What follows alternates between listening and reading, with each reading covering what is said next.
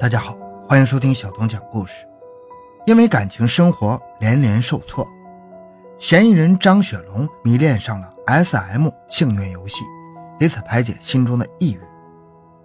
因为怀疑游戏伙伴周小姐偷走了自己的钱，他将对方骗到驻地捆绑拘禁。不成想，周小姐逃脱后却反过来敲诈他。随后，他残忍地将周小姐杀害，并分尸弃之河道。及垃圾场。欢迎收听由小东播讲的性虐游戏引发的碎尸案。回到现场，寻找真相。小东讲故事系列专辑由喜马拉雅独家播出。二十二岁的周小姐几年前从河北来京打工。二零一零年七月。周小姐的家人忽然发现无法和她取得联系，在寻觅多天无果之后，家人只能报警。警方介入调查后发现，周小姐的手机被卖到一家二手市场，民警随即在该市场找到了她的手机。经查看手机上的信息和电话，警方初步判断，一名叫张雪龙的人可能和周小姐失踪有着密切的联系。二零一一年三月。警方将重大嫌疑人张雪龙在其住处拘捕。张雪龙承认，周小姐已被他杀害并分尸了，扔弃在一些河道和垃圾场内。嫌疑人张雪龙今年四十二岁，十几年前他从河北来到北京打工，靠起早贪黑开出租车攒了一些积蓄。由于事业发展的比较顺利，他将户口落在了北京。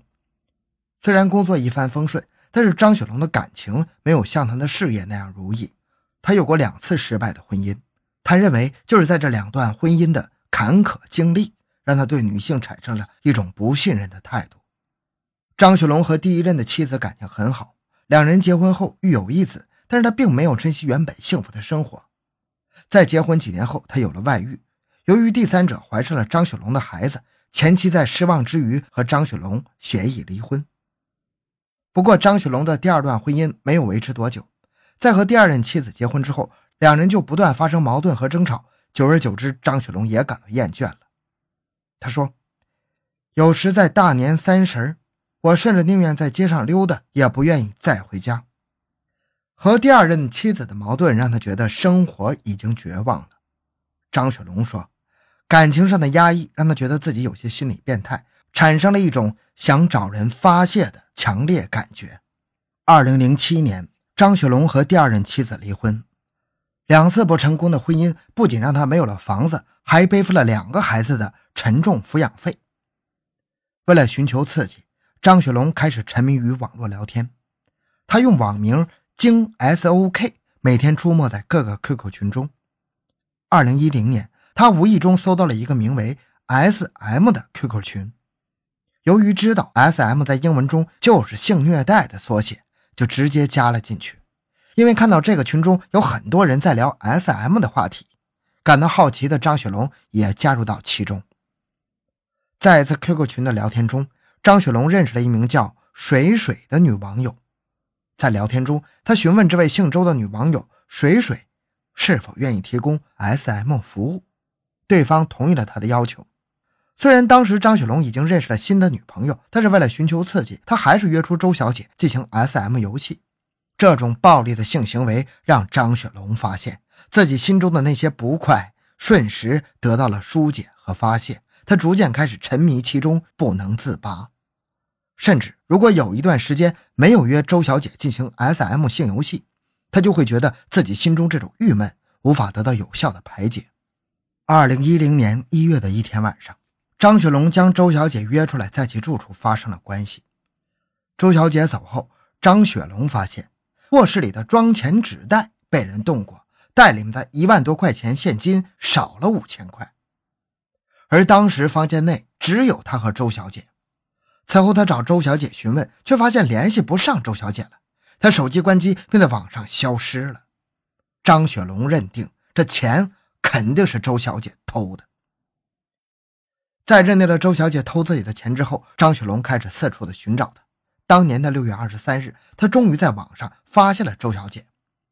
张雪龙并没有一开始上来就责骂周小姐，而是直接问她是否还在做 S.M 性游戏，而周小姐似乎毫不知情，依然回答可以。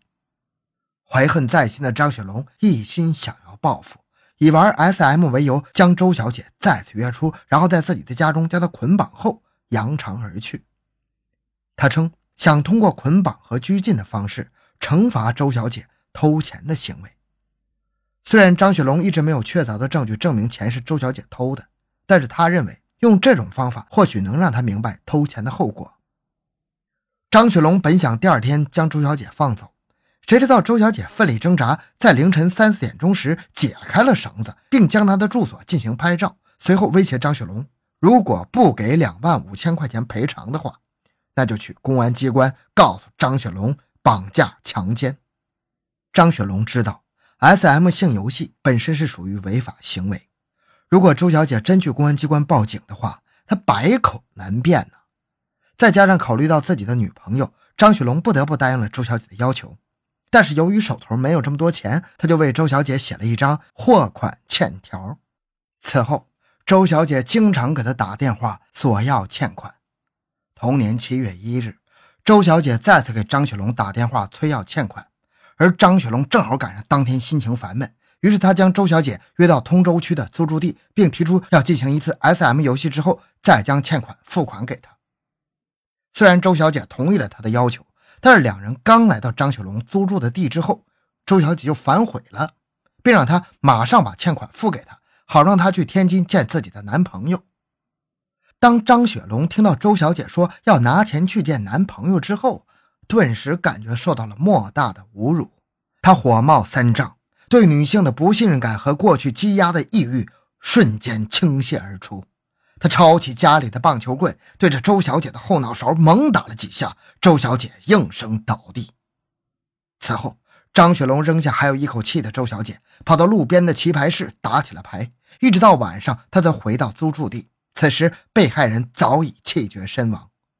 看到周小姐已经死亡了。他上街买了几把刀，将被害人尸体肢解，然后分别遗弃在通州区的河道和垃圾场中，而周小姐的头则被埋在村里的一个坟地中。十一月三日，警方接到周小姐家人的报案之后，在张雪龙的暂住地将其拘捕。被捕之后，张雪龙称，如果事情再来一次的话，周小姐要是还说出那样的话，他仍然会拿棒球棍打她。他说。这是不会改变的事儿，再来一次，我还会这么做。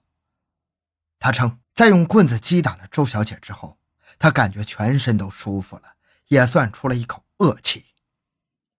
张雪龙在作案之后预料到自己会被抓，但他并没有逃跑，他将周小姐的手机卖到了二手市场。张雪龙向检方承认，在两千零七年和第二任妻子离婚之后。感情生活的不顺利和沉迷于 S.M 性游戏，使他已经意识到了自己有点变态了。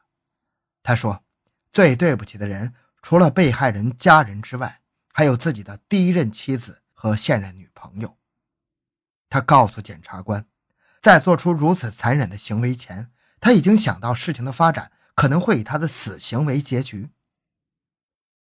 事情已经做了。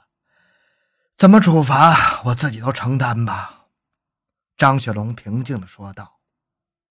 办案检察官说：“起初接触到嫌疑人张雪龙时，感觉他的面相显得很老实温和，无法让人联想到残酷的杀人凶手。